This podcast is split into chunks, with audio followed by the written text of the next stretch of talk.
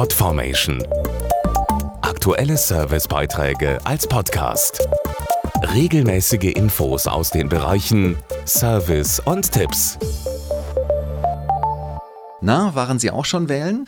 Nein, keine Sorge, Sie haben nichts verpasst. Bis zur nächsten Bundestagswahl ist es noch über drei Jahre hin. Zurzeit laufen aber die Betriebsratswahlen.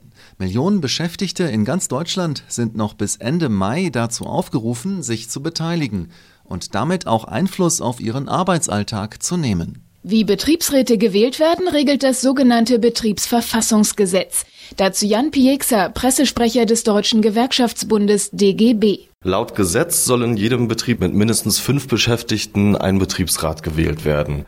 Wie viele Mitglieder der hat, das richtet sich dann nach der Zahl der Mitarbeiter. In kleinen Betrieben mit bis zu 20 Beschäftigten ist es zum Beispiel ein Kollege, in großen Unternehmen können es auch mehr als 30 sein. Betriebsräte gibt es allerdings längst nicht überall, obwohl die Beschäftigten sehr von einer Arbeitnehmervertretung profitieren können. Ohne Betriebsrat können die Kollegen viele ihrer Rechte nicht wahrnehmen. Er sorgt zum Beispiel dafür, dass Tarifverträge eingehalten werden und bestimmt bei Arbeitszeit und Überstunden mit.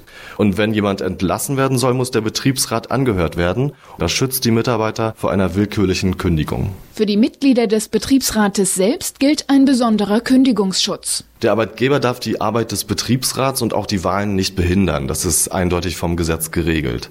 Niemand muss also aus Angst um den Job darauf verzichten, einen Betriebsrat zu gründen.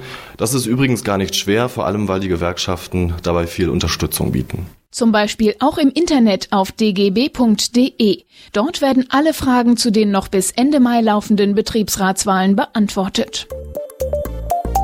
Podformation.de Aktuelle Servicebeiträge als Podcast.